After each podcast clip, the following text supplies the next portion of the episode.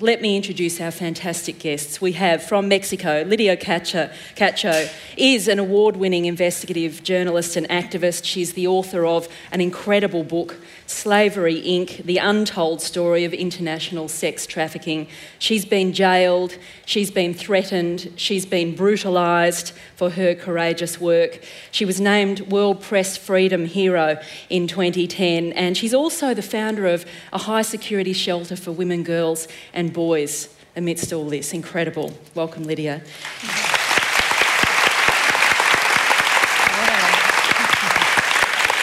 From Sweden, we have, and some of you might have been at her session yesterday, Kajsa Ekis Ekman is author of Being and Being Bought Prostitution, Surrogacy, and the Split Self. She's also the author of Debt as a Weapon, the Euro Crisis Seen from Athens. She writes for a Swedish daily newspaper.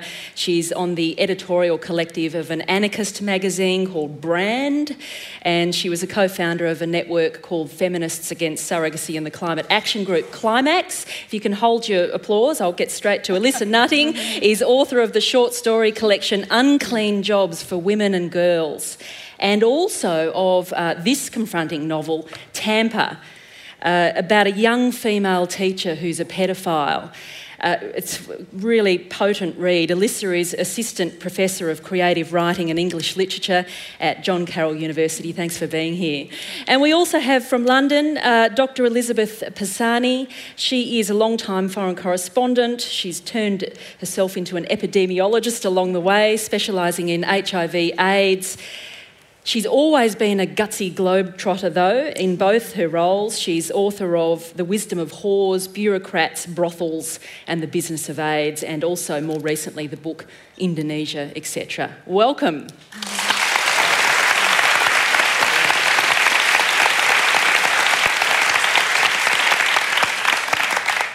Let's just pose the question Are women for sale? Lydia. Yes, Yes, they are. They are in different ways and different um, extents, in, uh, depending on the country, depending on the cultural values of the community. Uh, some women are for sale in marriages, for example, everywhere around the world in different um, ways by their parents. And some women um, are taught into selling their bodies, and they are they are um, taught um, everywhere around in their community to become objects. And some understand that, some get away uh, from that idea of being an object, and some stay there and internalize uh, being um, objectified all their lives. And and you know go with it. So it's it's quite complex, and we'll get into the complexities. We will indeed. And you've, as part of your work, been following very closely the sex slave trade. Predominantly women at the heart of that, but both men and women, girls and boys, are affected. Absolutely, and I, have specialized for, for almost 20 years in, in trying to understand and investigate uh, child pornography and, of course, uh, pedophilia and what it means and how it is linked to child abuse in women and men and how they can become abusers when they are adults and how they normalize violence. So, yes, I think it's quite, quite a complex issue, and I'm, I'm really glad I'm with such an array of experts, and thank you. Kajsa, are women for sale? Um, no, what do you mean? um, yes, actually, I like the, the passive wording of this because I would rather discuss the buying, you know, who's doing the buying. Because in all this debate about, you know, whether it be prostitution or surrogacy, we tend to focus on the seller, you know, who is that? Why is she doing it? And so on. Coming from the Swedish perspective, where we since 99 have a law that criminalizes the purchase of sex and not the selling, you know, I would more like to focus on who's doing the buying, who's buying all these women. Well, mainly it's men, especially in the prostitution industry. Now, I've written about the surrogacy industry, which I think is prostitution's little sister. It's very recent, it's coming up now, and it's growing all over the place. And um, you know, as before, as long as you had a vagina, you were, you were potentially sellable. Now, if you have a uterus, you can sell that too. So, to all the poor women, the working class women in the world who don't have another way of getting out of poverty, they're saying, well, you can, you can just become a surrogate and sell your uterus, and that's not immoral. You know, in the same way that people think prostitution is immoral. So, um, and I think both of these industries commodify the female body in different ways. You know, you tend, uh, you're taught to look at your body like it's um, just a collection of different pieces that you can market, and not as, you know, a self that is the totality, and the fact that the body is actually the self. You can't hand over your uterus or your vagina and walk away. I mean, you're there when it happens. But the question of who's doing the buying is, is interesting, but so is the question of who is doing the selling, because that gets to the heart of the question of agency, doesn't it? And who's in control of this action. And we'll come back to you, Lydia, on that. But Kajsa. Um, well, I think you have to study capitalism to understand that the power of markets and the power of buying and selling. Obviously, the person who has the money has the power. I don't think that's news to anyone. I'll come back on that. Alyssa, mm-hmm. are women for sale from your perspective?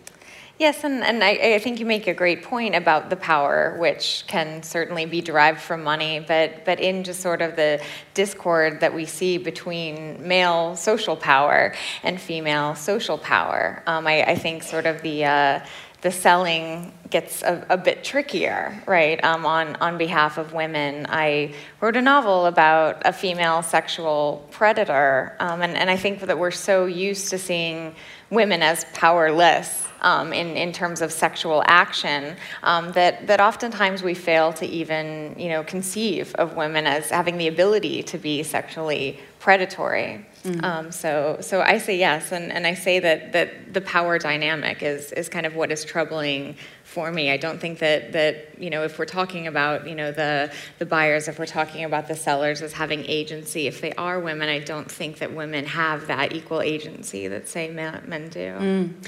Elizabeth Pisani, your perspective. Of course, women are for sale. So are men. We live in a capitalist society and we sell ourselves to the highest bidder. I sell myself on two fronts. I'm an epidemiologist. If anyone would like to discuss my day rates, I'd be very happy to talk to you. I'm also an author, and for that, you'll have to talk to my pimp, the literary agent Andrew Wylie, who takes between 10 and 20% of my income. Yes, obviously, we're for sale. Um, I'm also on the, the selling side of the equation I discovered um, because I, uh, I am a sex trafficker. I, I, um, I was working for the Timorese Ministry of Health. They had asked me to, just shortly after um, independence, and they'd asked me to look at what was going on with uh, HIV and STIs, and we set up the first um, study of uh, STIs in, in high risk groups, including sex workers.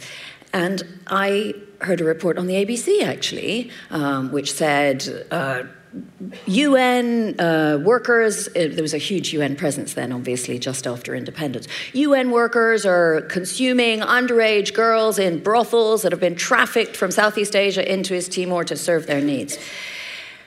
And you know, I visited every brothel in, in East Timor. There are not that mm. many of them. Um, and I chatted to Thai girls and I chatted to Vietnamese girls, and they were, you know, mostly saying, Can you believe this? These plonkers from the UN They're spending $50 just on a blowjob. Hallelujah. Um, but I hadn't find, found anyone who was, I hadn't found anyone underage or anyone who was talking about, you know, being trafficked or, or not wanting to do their work. So I asked the UN cops, I said, you know, what's going, yeah, there's lots of rumours and we'll get back to you with the facts. And then they never did. Then I left the country, came back again a couple of months later.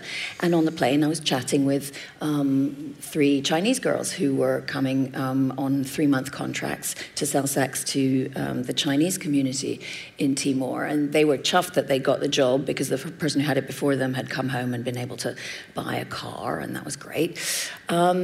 And they didn't speak any Indonesian or any in, uh, English, and so I was helping them with their paperwork, you know, to fill in their visa forms and whatever. And the next day, I ran into this friend of mine again and said, Oh, we've actually got some concrete reports for you. You still interested in that trafficking thing? Yeah, no, we've got some. Um, actually, it's, it's a really interesting story because it involves a, a UN worker. Mm. Um, some white woman. We haven't been able to identify her yet, um, but she was. Uh, but we've got a report of her trafficking in uh, three uh, Chinese sex workers. Uh, she was dealing with all their paperwork, and I was like, "Oh, okay. well, now I'm a sex trafficker. I could know that person. But, um, but, what's, but what's interesting about that for me is that now I didn't hear an ABC report about that, but it could very well have made one because anecdotes become rumors, become stories, become news reports, become facts. And so I mean, no one is is denying for a second that there that trafficking you've done a lot of good work on it you know that trafficking exists and that we need to actually try and, and wipe out the worst forms of harm. But if we conflate uh, a legitimate business of selling it's it's not i in my opinion in my opinion um, there's nothing inherently degrading about having sex in my opinion, there's nothing inherently degrading about selling things, and therefore I don't think there's anything inherently degrading about selling sex. But I do think that the most dangerous idea in this room is the idea that because someone chooses to do something that other people disapprove of for a living, they're no longer allowed to have a voice. We're not going to hear from you, darling, because you don't even know how brutalized you are. And because of that, I'd actually like to give this seat over to someone who does sell sex for a living, my colleague Jules. So if you'll come and oh, take the mic. Elizabeth. Thank you. Um, stay on the stage, though. Stay on the stage. Come on. yep, I want Elizabeth to stay on the stage, though. Oh, I can do that. Yep. Do we have a spare chair kicking around? Mm-hmm. Sorry, what was your name? Jules. And are you with Scarlet Alliance? Okay, let's get a chair for Elizabeth. Welcome, Jules. Thank you. Okay, all right. Well, but I'll come back to you. But I want Elizabeth to come back. You I'm are coming, not I'm coming, scooting I'm off. my mic. You're being paid for this. you are not scooting off. Yeah, exactly. Come back, Elizabeth. Yeah, yeah. I'm, I'm not starting until you're here. Yeah, Ain't Come it? On. I agree. Trying to Fix myself up here. Cheeky thing. Now I know what you meant when you said what you said. Anyway, welcome. Thanks for joining us. So, you, have, you, you don't deny that the sex slave trade is existing, but some would say that you deny the scale of it. So let me come back to, because I've, I've read that you've said that. Let's just uh, look at the figures in Australia. Just here in Australia, right? So you hear people who are, you know, self-appointed brothel busters saying one woman is trafficked in Sydney every day, and you think, okay, so that's 365 a year. The cops, the federal cops in Australia, have looked at four, nearly 400, not quite 400 cases of trafficking of all types over the last 10 years. And in that time, they've got 16 okay. convictions. So I'm going to come to Lydia now. So either just, the cops are shit. I also am terrible with names, so you need to say your name again for me. Jules Kim. Sorry, Jules.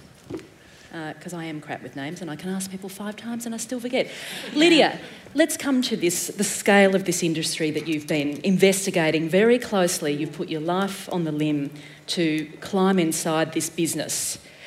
What is driving the business of sex slave uh, trade? That that trade. What is driving? What is at the heart of that? I guess it's it's a lot of things. Uh, one of them, obviously, is a clientele. The clients um, are looking for younger and younger women everywhere, and um, in I I investigated around the world all the networks that are exploiting girls underage girls. I've, I have evidence of networks and hard evidence, by the way. I just want to clarify this because of what you just said, and it's important to clarify this. Um, of uh, groups of traffickers that had only at one time in a very fancy hotel in Cancun 200 children being ex- sexually exploited. And um, we have all their names, we have videos, we have photographs and I published a book regarding this. And uh, when we discovered the extent of the quantity of girls and boys that only these small groups of, uh, of traffickers and businessmen and politicians uh, had exploited over the um, like a six-year period, it was up to 1,000 kids, mm. only one small group. Um, so I'm talking about girls right now. I'm going to talk. I'm, I'm only speaking about underage girls, like under 16. Uh, what we see is that um, we find more and more, more men around the world looking for younger women in prostitution. In Mexico, there's a couple of studies that, that proof that um, most of the clients are looking for women that are under 25 years old.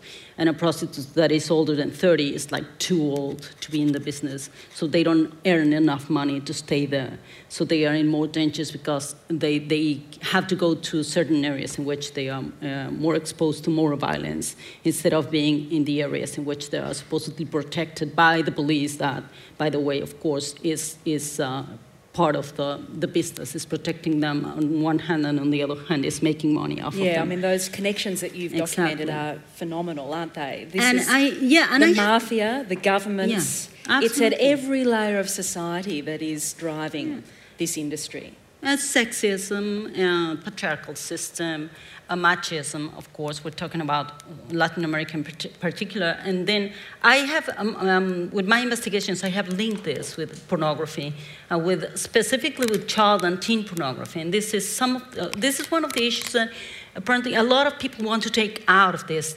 tremendously complex discussion of, of um, forced sex and sex trafficking. And it has to do with how they trained they train girls and teenagers to, to be exposed to sex, to certain kind of sex.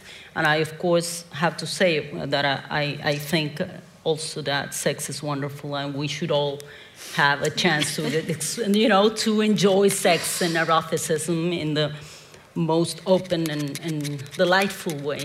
But, uh, but I'm against violence against women, and, and I think I've, I've, I've, ex- I've seen so many, I've documented so many, so many cases of Do you extreme think, violence. Do you think, uh, by virtue of a woman selling sex uh, through prostitution or otherwise, is that a violent act?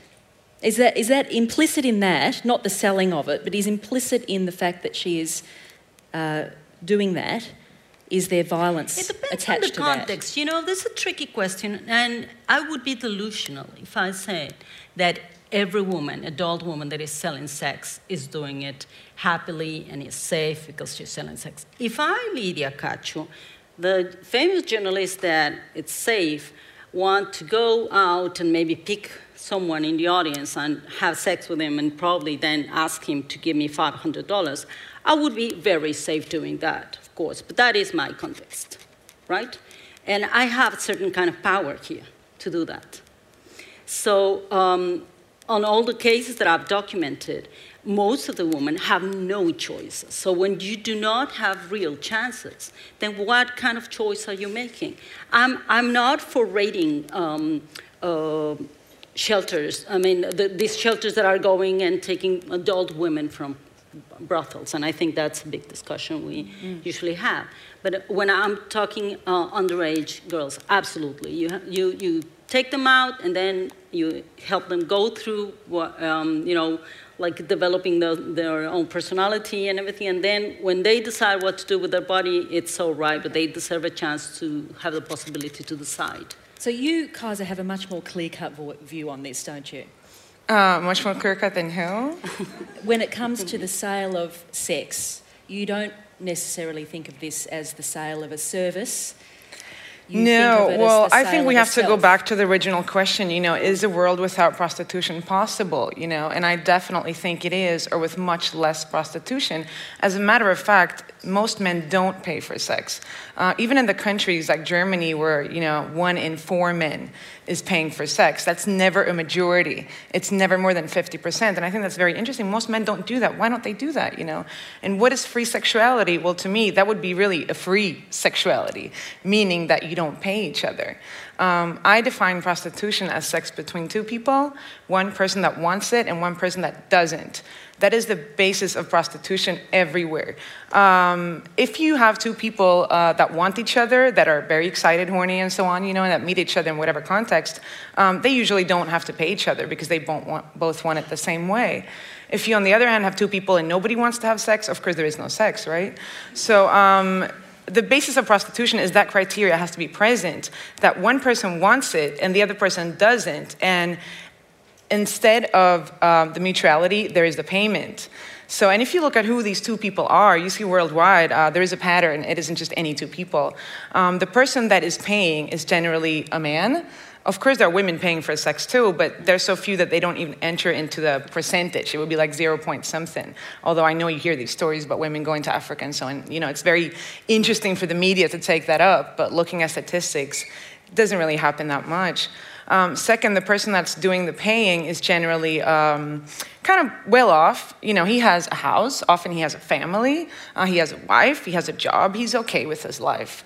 You know, if you're looking at the other hand of the person doing the selling, you see there's a difference in you know all categories she's generally a woman although of course as we all know there are men boys transgender people that also sell sex um, she's generally younger than him um, there's generally a difference there um, she's generally from uh, a poorer background another country um, if we're looking at, for example, the European prostitution, look at, for example, Holland, where they have legalized prostitution. They don't sell their own women they sell women from the third world to uh, British tourists or American tourists or Dutch men as well. So um, there is a big difference here. I would usually say that inequality between men and women, I mean, that exists in you know all sorts of things. So you would see the difference would be this: you know, men are here, women are here. In prostitution, you have this big inequality because there is a difference in all these categories. Without that, prostitution would not happen.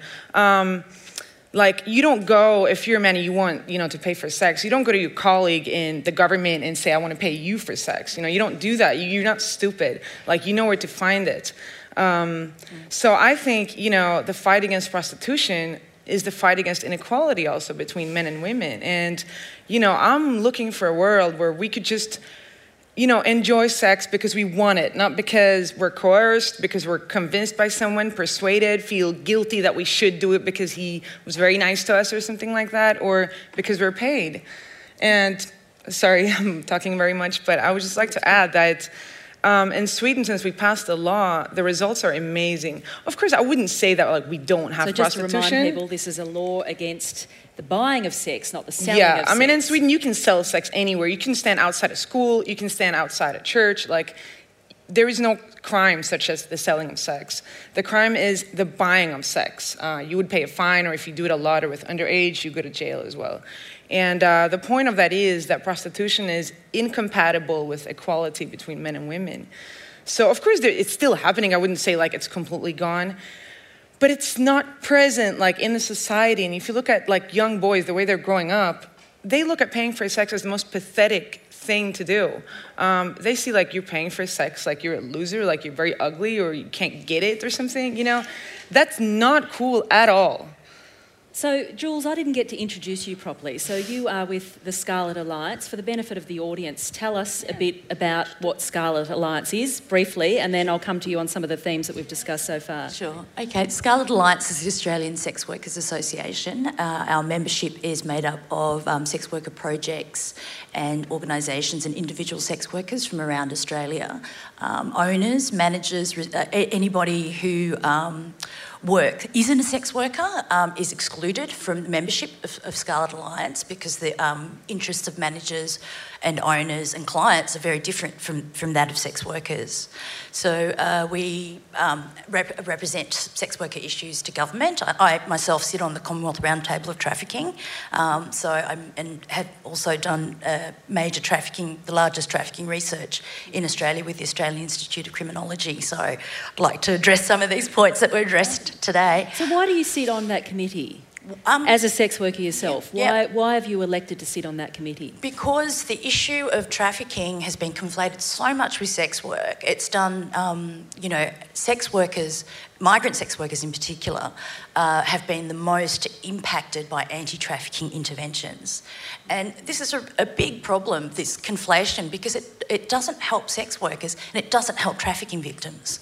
So, in, in fact, it's causing problems across the board. And just to be clear, what's called a trafficking investigation currently is that you'll have um, you know, maybe five or six police officers come into your workplace, immigration, and they'll ask to see your documents and um, they'll, you know, um, check to, to see your visa compliance and sex industry compliance.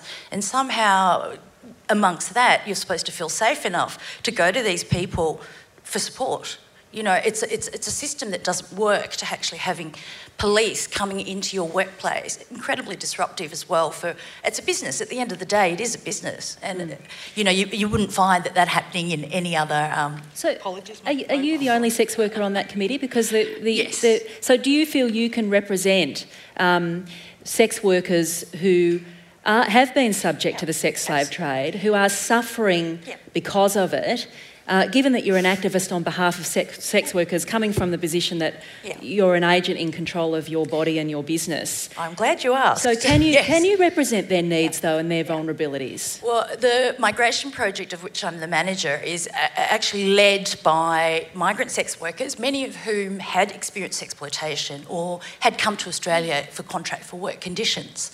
You know, and so when I'm talking, I'm not talking about my opinions but actually what I'm representing is the view of many migrant sex workers for many reasons who can't stand up in front of you and say, I'm a sex worker and I've got a voice, I've got an opinion. Um, for whatever reason, maybe family, I mean, there's such huge stigma and discrimination as well, um, so that many people don't feel safe in this environment where our right to be sex workers is being denied, to be able to stand up and say, I'm a sex worker. And so it is, it's not just my point of view, it is actually the point of view of, of, of many people. So, so Kajsa just said, and I do want to move the conversation sure, on, sure. we're not going to make the whole conversation about sex work, just so you know that. Yeah. So, but, but Kajsa said, um, made a strong statement that she believes that prostitution is incompatible with equality between men and women. What, what are your thoughts about that? Well, I, I mean, there was uh, so many inaccuracies from what she just said. I don't well, even know well, where your, to start. From your, from, from your perspective, though, yeah, that particular okay. point, um, though. Can, can, I just clarify that the Swedish model doesn't criminalise just the buyers of sex, it criminalises everybody around us. You know, so talking to Swedish sex workers, they feel incredibly isolated because you, you know you can't lease a house to a sex worker because you can be charged with pimping. An adult son living with um, a sex worker and not paying rent was actually jailed for pimping. You know, so we've just gotten this. You know, uh, really, it, it's okay. highly problematic. So, but I want you to answer that question: yeah. Is is well, prostitution incompatible with equality between men not. and women? Absolutely Why? not. Because it's it's my it's my body, it's my choice, and you, you, have to understand as well. It's not just selling off parts of ourselves. It is, you know, it, like any other job. It is, you know, there is a range of skills involved. Do you split yourself off though when you are in a transaction? No, it just in, in, the same way as are you the same person at home as you are when you're playing your work role? No. Do you know what I mean? It's the same. Totally it's the different. same thing. Yeah. it's exactly the same. You know, it's it's no different. It, it's a job. You know, okay. and it's a job that I've chosen to do, and um, I consider myself a feminist. And um, you know, and absolutely, I think you know the right to choose my my occupation is definitely in line with ideals of feminism. Why? Why? Because I mean, dictating what people can and can't do, and choices that we can and uh, we can and can't make, I think is an incredibly dangerous path to go down. You know, mm. obviously, criminality and exploitation is a different thing, but I'm talking about consensual adult sex work. It's a very different issue. And it's so interesting, the debates around, um, and I'm aware, Alyssa, we're going to move away from the sex work so I can weave you in, but do you have a perspective, as you're sitting in the middle of this I know it's uh, quite a whirlwind. Yeah. So, because you, in your first book, this collection of short stories, you actually had women doing all sorts of things with their bodies. I mean, mm. wasn't there one story where a woman decides to incubate an ant farm in her body? that that happens. that happens. Another who sells sex in on was it the moon or Mars? I can't remember now. Right. She uh, she works for she's a sex worker for a, a game show, and um, the winner of the game show gets to have anal sex with her on the moon. Oh God. What, what were you playing with in that, that book? What what themes were you playing with in, in terms of women's relationship to their bodies in that first that first collection of short stories? Mm-hmm. Well, I mean, I, I, guess sort of where um, I, am very fittingly, I suppose, uh, at a midpoint, right? Um, I, you know, I, I, I agree that I, I think, you know, th- theoretically, it it it should be, you know, an, an, equal sort of transaction between men and women, but because of the patriarchy and the misogyny in our society, I don't see that equality being possible right now you know and, and i mean i think you you clearly would would kind of know better than than i but you know just having you know all of all of the all of the acquaintances i i know who are sex workers talk a lot about the social stigma that they receive and that stigma isn't given to the male buyers you mm. know i mean they have very you know sort of famous you know uh, clients in in sort of you know our our, our town and our government and um, you know if the scandal were to come out um, no, you know, sort of she would be plastered, you know, around and, and judged. Um, the woman would. You know, the man, maybe it's a, a, little, you know, dirty, you know, secret to like another news story comes along, but he could go on. I mean, if you look, I'm from, I'm a Yank from the States, so if you look at Bill Clinton and Monica yeah. Lewinsky, Bill Clinton is doing wonderful. Um, you know, he, he goes around, you know, he tours, he gets, you know, $400,000 a speech. Monica Lewinsky, I mean, she went into hiding, you know, she feels like her life is ruined you know, I mean, these are the social politics. Um, you know, I, I, have no, you know, problem whatsoever with, you know, con- consenting adults, um, you know, having sex. And I, I you know, I, I, think that, that women should be allowed to do whatever they want with their body. What concerns me is I don't feel like this is an equal playing field in our society where women say, you know, I, I have this right and you're going to respect me. Um, no, you look at female, you know, porn stars even, and, you know, trying to sort of go on and, and change their life. They're stigmatized forever ever. Um, you know, at least in American society. I mean, always, you know, this, this follows them in, in a way that even male porn stars um, don't quite get that. They, they get crossover. Um, you know, I mean, they, they can go and become, you know, actors in these big budget movies. Um, I, I don't feel like it's equal.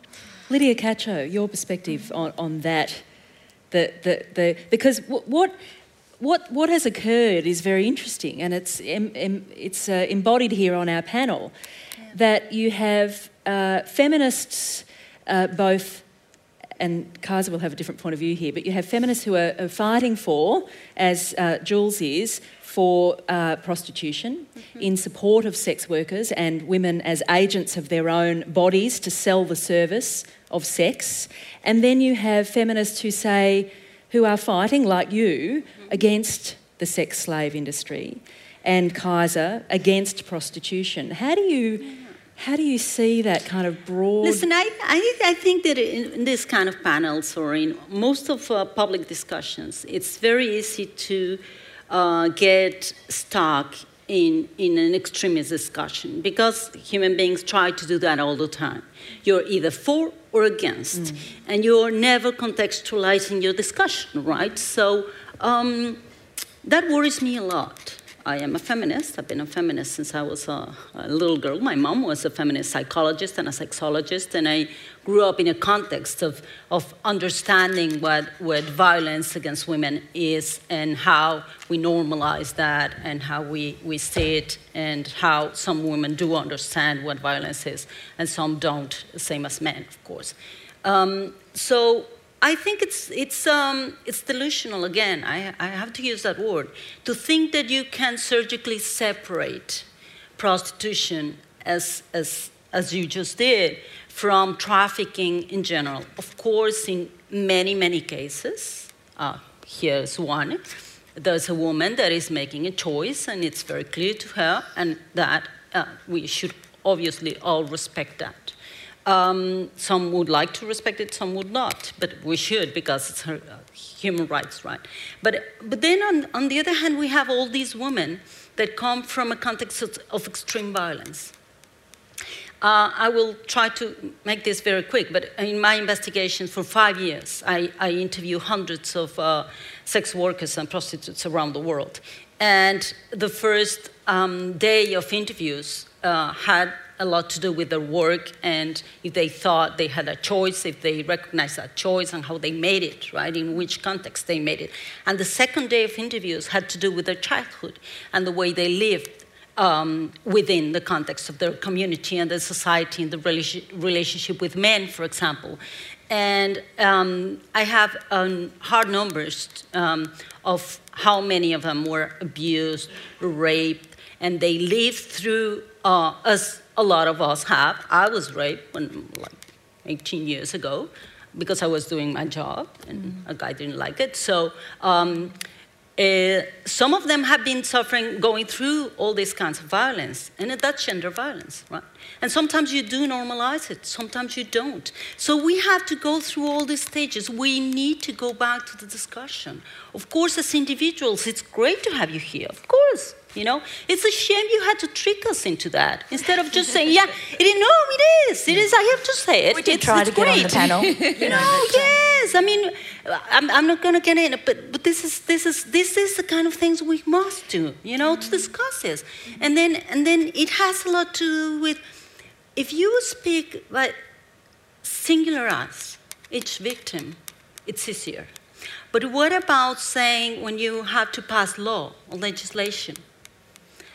How many of the women within the sex uh, industry are there truly free and willingly? Those are the questions. I do not have the mm. answers, of course, but this I think if you asked have to- anybody, do you not want to work? I think most people would probably say yes. Yes. You know, it's it's it's just the reality of capitalism. Yes, that we do mm. actually have to work. Yeah. And mm. within that framework of capitalism, people choose to sex work. You know, and I'm, I'm sure if you asked anybody, they would say that they wouldn't want to work. I, Elizabeth can I- can Asani. I just, I, I think that there's a really important point here, which is that you know you just posited the question as you know, well, some feminists. Uh, you know, are, are, are approving of agency and etc., and some are trying to, like Lydia, are trying to wipe out child trafficking. What that's not a, an opposition. I don't think anyone in this room, I hope no one in this room, would say, oh, absolutely, we believe that you ought to be able to traffic underage kids. And, uh, you know, no one's saying that. The problem is, I think, that by conflating, and, and I don't think that, that Jules or anyone else would say, um, you know, because I choose to sell sex, we ought to have no safeguards against trafficking or anything else. That's a, I, it's a completely the polarized um, debate that, that Lydia is describing, and it's not helpful. I think the important thing to focus on is how do we effectively address the trafficking, the forced sex, the slavery, which does exist. No one's denying that. and the way of effectively uh, of, of addressing it most effectively is not to drive the whole consenting part of the prostitution industry underground, So- because it so- makes it more difficult to tackle the real abuses. That's a very interesting point you make, and I do want to pick it up with Lydia because Lydia, you write, um, you write about well, one the industry, the, sla- the sex slave industry, modernising and co-opting um, some of the arguments that so- some feminists make in support of prostitution, right? So that's interesting. And the other thing uh, that's interesting has just slipped my mind. It's just slipped my mind. it's just slipped my mind, but it was re- relevant to that as well. And so that that's interesting, isn't it? That, that, that these these conversations are now being co-opted by the people perpetuating the industry themselves. Yes, of course, and it's quite it's quite difficult to to explain this in a book, for example, because of course when you speak with individual um, activists for sex work in the world, including Mexico, we are going through the same discussions exactly as in the U.S. and in Sweden, everywhere around the world. Um, and some individuals that are trying to clean um, the sex industry from uh, trafficking and, and violence are are seeing the world from their perspective, right? And saying, I'm not a victim of anything. And that is fine dandy. But what, I, what happened is I dressed up as a prostitute and I, I went around the world. I, I infiltrated um, brothels from Dominican Republic to Cuba to Mexico to the US to Japan and everywhere for five years. And what happened was I talked to a lot of the, the, the owners of these places. I talked to young ladies. I talked to, uh, to the madams that were training the, the women and show, teaching them how to dress and all this. And I'm, I'm speaking, I'm talking about the industry in itself, a fancy industry and the not so fancy industry.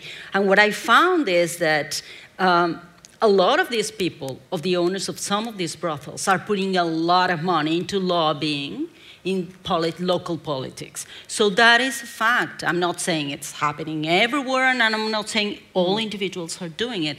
This is something that we have to bring to the table when we discuss these issues because it makes it more complex, of course. They are protecting their interests. It's like the pornography industry. We all know now how, mu- how many millions the pornography industry is putting into legislation everywhere around the world in Yeah. order to allow pro- pornography. That's so right. this is that- just that's yeah, the interesting tension too. you reveal. That in Yeah. fact, you know, some say that if you uh, ban prostitution, that will promote the sex slave trade.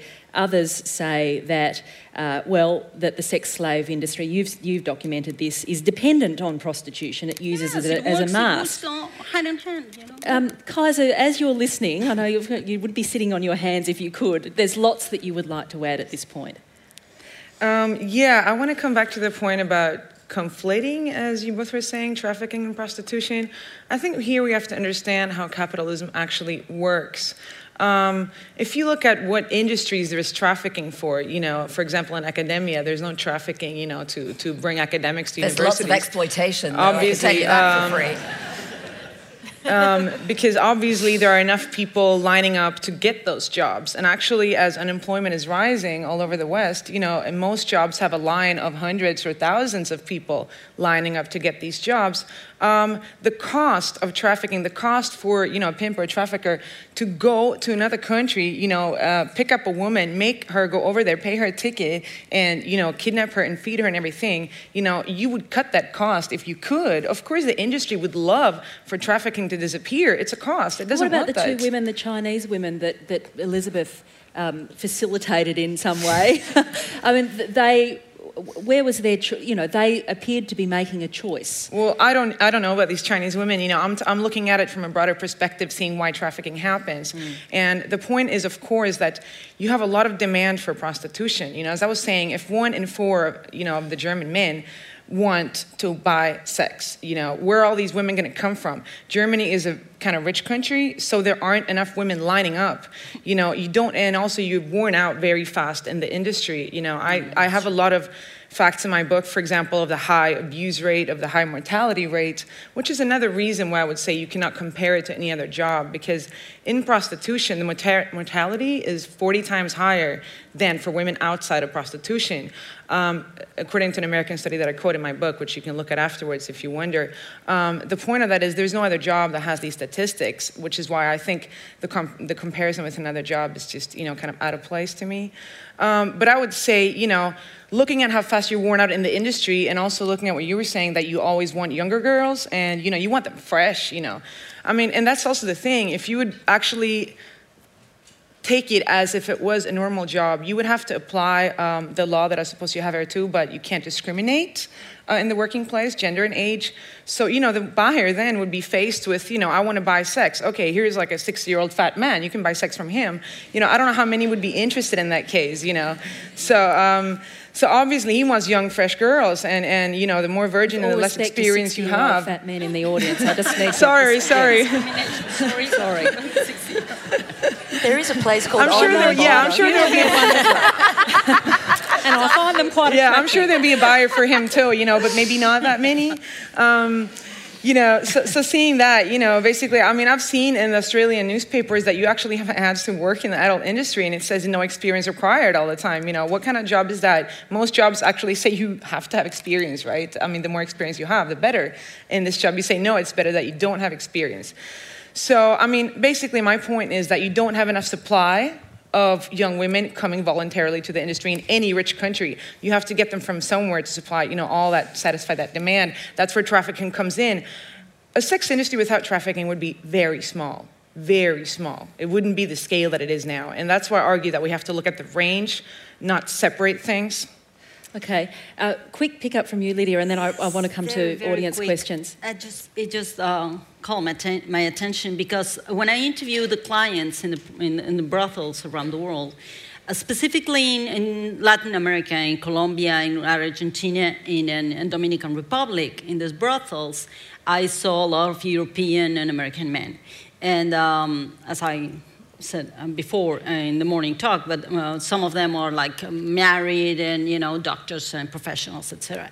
And when I ask them why they go to brothels looking for very young women, uh, not not girls, but 18, 17, 20, 22 years old tops.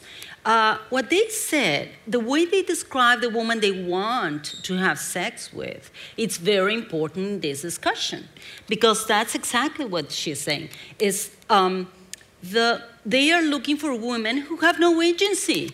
It's the voices of the clients. I'm not making this up. This is the clients. They told me, I want, we like Latin women. We come here because they are submissive, they are obedient, they know who rules, you know, who, who, who is the boss in bed.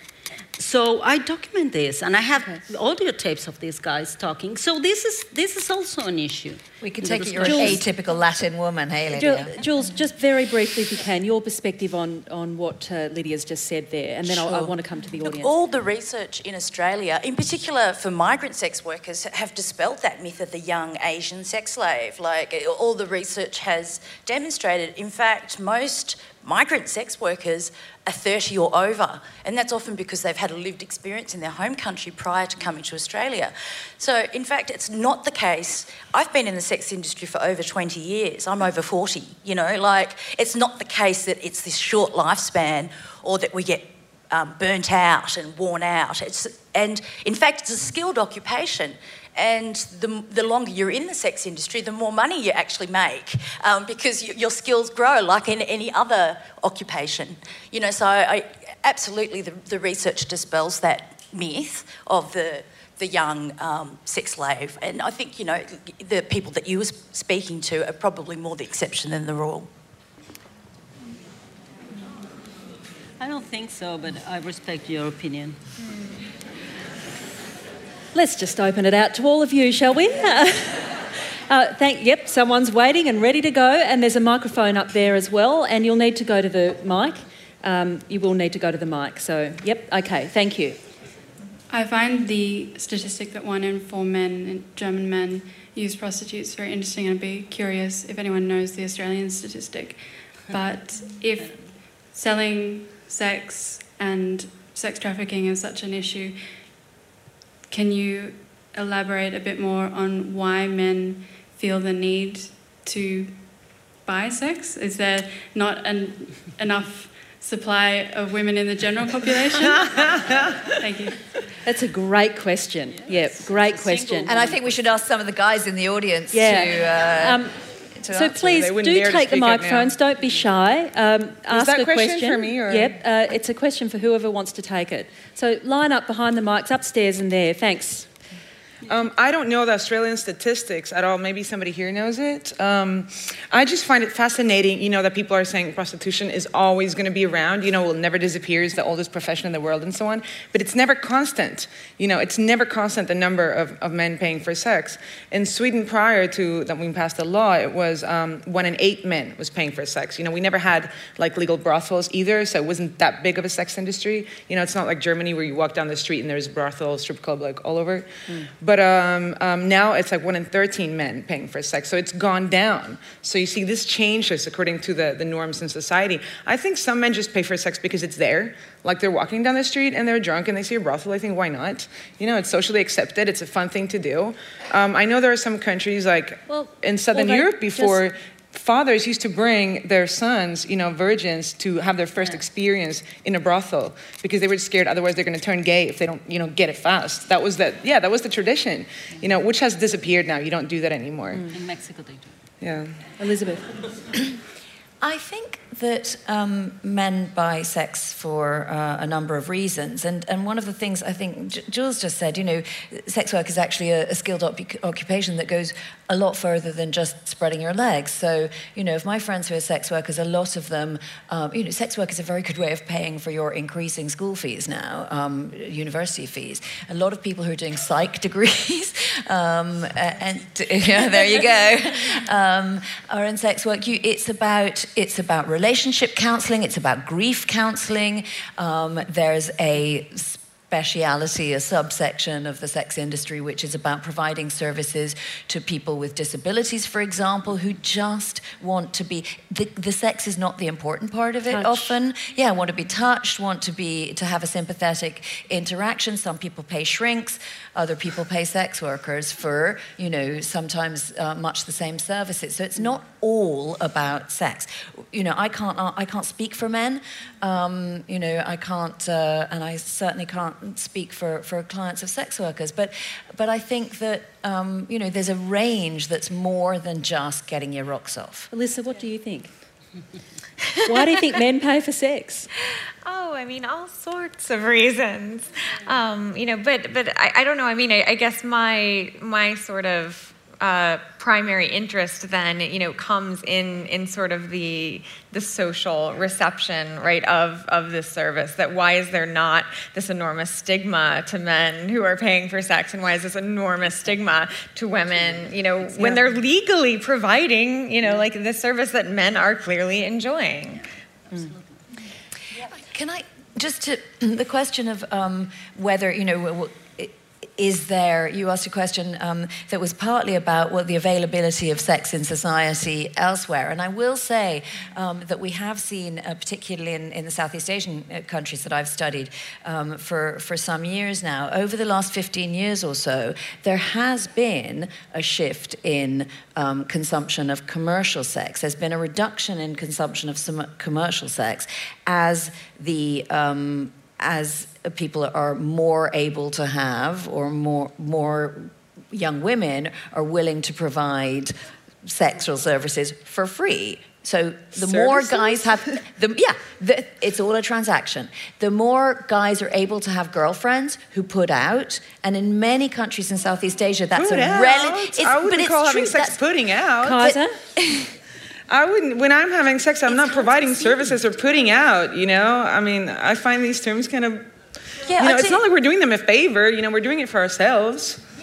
Yeah, absolutely. And and, and, and also been a social because it's it's a sex because you're a sex worker, it doesn't mean you know this equation that you know you do, it's equation between somebody who doesn't want to have sex and somebody who does. That's not necessarily the case. And and just to be clear as well, I think people are kind of misled about what a sex work booking looks like. It's a very small proportion of that is actually sex. You know, like a lot of that is about intimacy, about talking, uh, you know, and it, it's, it's as Elizabeth said, a lot of it is is um, all these other things, not um, Well, just Look, sex. I mean, I, I personally, I was kidnapped by a pimp in Amsterdam when I was 16. He didn't want to talk to me. He didn't offer me a job. You know, I And mean, have I've to- been around yeah. for too long to kind of. And I have to say, reading. Lydia's book, you just get a very different impression of some of the stories of young girls. There ain't no talking Sure, going on. Absolutely, there's exploitation that happens. I Yeah. absolutely am not denying that. It's like with any industry, there's good and bad workplaces, there's good and bad bosses. It's like any job. Okay, let's grab some more questions. Thank you. We've got two there. Come on down. And yep, thank you. Hi, um, my name's Zara and I am a sex worker uh, and I've worked in the sex industry for 10 years. And to reference the title of the panel, um, I am not for sale. I sell my services, I do not sell my body. And I think there's a perception sometimes that in sex work, everybody who works in the industry is heterosexual and a cisgendered female. Um, and I certainly have worked with people of a range of different sexualities and ages and genders and body types and abilities. And to speak to the question earlier in terms of the percentage of uh, men who have paid for sex in Australia, Roberta Perkins' research uh, from the 90s shows that it's 16% of men uh, have purchased sex in Australia. And in terms of the reasons in which people may uh, uh, seek sexual services, there was a great documentary called Scarlet Road that some of you may have seen on SBS last year about uh, Rachel Wotton providing services to people with disability. Um, a lot of my work has been in the feminist porn movement, which is a movement which focuses on feminism, queer theory, critical race studies, disability activism, uh, in order to produce work that has ethical production values and diverse representations. And I'm very lucky in terms of sex work to have worked in New South Wales where sex work is decriminalised and it's one of the only two places in the world in which it's decriminalised and it has been since 1995 and the catalyst was that there was a Wood Royal Commission which showed that police were systemic uh, there was systemic police corruption when police were regulators of brothels. So, do you think your experience is typical? That is a good question. I think there is no typical experience of sex work, but I think when we, you know, these ideas that sex work is exploitation, um, that's not new. That, but it is a dangerous idea. Um, this premise has been refuted consistently, and yet it gains traction in a political environment that is very anti sex work because whorephobia is something that's fashionable, it's something that gains credentials, it's something uh, that has currency at the moment. But in my experience, sex workers are looking for rights, they're not looking for rescue. And there's actually a lot of research now from Laura Agustín and Elizabeth Bernstein which talk about this rescue industry as middle class professional women carving out a sphere of employment for themselves by rescuing working class women. And yet, those people don't have to deal with the stigma, and it's not actually benefiting sex workers at all. Okay. So, uh, my question is to Jules, uh, and I'd just like to know. Um, and you know each other. We just yeah, need to be transparent about Jules, this. Yes. Yeah, good. So you're both involved in the Scarlet Alliance? Yes. Okay. We, and we're both individual sex workers okay. and colleagues, yes. All right. So what's the question? Um, my question is I, I'd like to hear more about the research on migrant sex work in Australia. I think I feel what that we've covered that. Show, I, I, do feel that we've covered that. And what are sex workers asking for? Okay. Say that again. Say that last one again, if you can. What are migrant sex workers asking for? What would be uh, a better approach to All right. anti-trafficking? So I'm, I'm not going to come straight to you on that because that's a lot. It's, it's a question that you've kind of arranged beforehand. So, but I will come back to it. But I think you were you were umming and ahhing during. No, that. no. I just was thinking that it would be a good idea. So next year, organizers can invite the Sex Workers Alliance to have a panel so each person can choose and know exactly what kind of a discussion it would be. And it would be wonderful. I think that that's necessary. No? Fair enough. I, I just don't think we can we can necessarily come to that question because it's been pre-arranged. It just seems sort of unfair to me. And we've, we've, Sorry, we've kind that of wasn't prearranged. That was based on the discussion that's being had. Was it? Fair. Okay. Yeah, okay. awesome. Cool. All right. Thanks for that clarification. So, um, uh, Can I, I just- can I just say in, about the trafficking industry? Sure. So um, that you made a point about there being a trafficking industry of, of or an anti-trafficking industry of middle-class women who are choosing to, to rescue other women. You know, if we're going to make a point about women being allowed to do the jobs that they choose to do, I don't think we can diss people who choose to do that job either. Okay. But all of you have, uh, just in the last minute that we've got, unless there's a question up there, all of you have, have um, thought rather a lot about what might shift the dynamic that some of you are concerned about here. And, and some of you start with women and empowering girls, and some of you start with men and having a conversation with them about the way in which they think about their erotic lives. Um, so, can we, can we come to that and why you think that's relevant to this conversation? Lydia, or Oh. Kajsa, or Alyssa, or Jules, or Elizabeth. Go for I, it. uh, I would take it. Um, I, I, I've seen some projects in Latin America, in particular in Mexico, uh, working with, with uh, boys, with teenage um, kids, and with boys 10 years old, from 10 to 15. Uh, working on masculinity issues, discussing what it means to be a man. And it's so interesting. Uh, we had this uh, program called I'm Not for Sale in Spanish, No Estoy en Venta. Um, and um, what we did, we trained um, first university students. Uh, we decided that we'd be 50% men and 50% women. And we would explain to them what trafficking is in general, not only sex trafficking, but all kinds of trafficking, and what's going on with within schools, and how um, teenage uh, boys are picking up girls in school and inviting them, for example, in Cancun, where I live, to boat rides. And once the girls are there, they have to have sex with the boys because they have to pay for being invited to a party in a boat and things like that. So the girls were talking about these things and, and talking about coercion. They didn't know exactly what it meant and what it was. So this, these big discussions um, um, came up to creating a project now, these, these students have trained other students. Now there's 10,000 students that having like uh, self-training and peer training amongst them to detect um, uh, sex uh, trafficking within uh, schools that have nothing to do with brothels. And what you see is gender inequality at its worst. And you see a lot of uh, sexual violence in schools. So, these are some of the issues that I would like to bring to the table, too. And these are some of the things we had to talk about uh, before, with like kids. glamorizing uh, prostitution or sex, uh, mm. sex in any in, in any way. we've, we've actually officially finished, but if I could just get a brief comment from you all on that that topic, if you can. I know that's a very hard ask, but give it a go. yeah, I'll try to be fast. Um, I think the answer is focusing on the buyer. You know, I think we got very stuck in this prostitution debate a long time ago on the seller and the eternal, you know, victim versus agent stuff, mm. which I actually find kind of misunderstood because um, a victim, I mean, nowadays you're supposed to think that you can decide if you want to be a victim or not. Like, I refuse to be a victim. But if you look in the dictionary, actually, um, the definition of a victim is somebody um, who, you know, is abused or falls victim to a perpetrator. So it's not about what you do, it's about what somebody else does to you. You know, the victim of a plane crash, it's not about your attitude, you know, whether you're a victim of a plane crash or of a robbery or of a rape, you know, it's about that other person or that other thing that happened to you.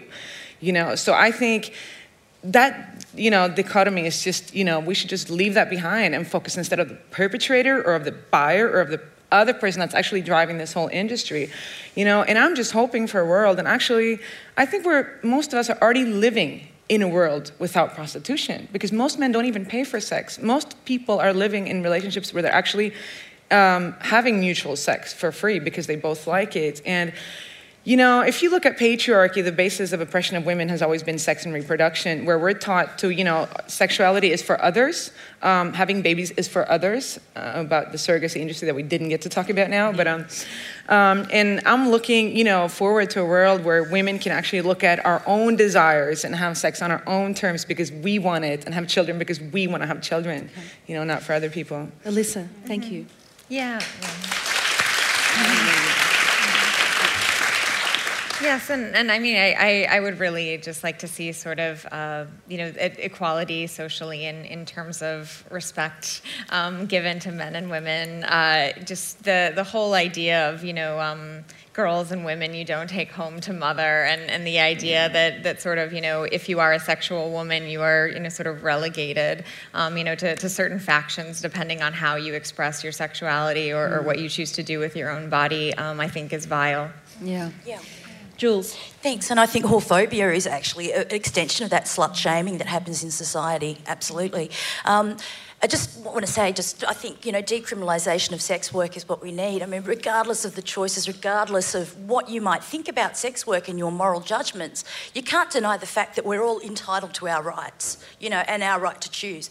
I could never imagine being a lawyer. I would never deny your right to become a lawyer. You know, it's just about, you know, speak to a sex worker. You know, everyone makes these assumptions without actually ever even speaking to a sex worker. Just keep an open mind. Don't make judgments about us. And, you know, the idea that because of trafficking you have to criminalise all of sex work is, is ludicrous because, you know, it's like saying because domestic violence happens in marriage, we should arrest all husbands and ban all marriage. It doesn't make sense. Thanks, Jules. Elizabeth. I don't think I've ever said this before, but I have nothing to add to the conversation.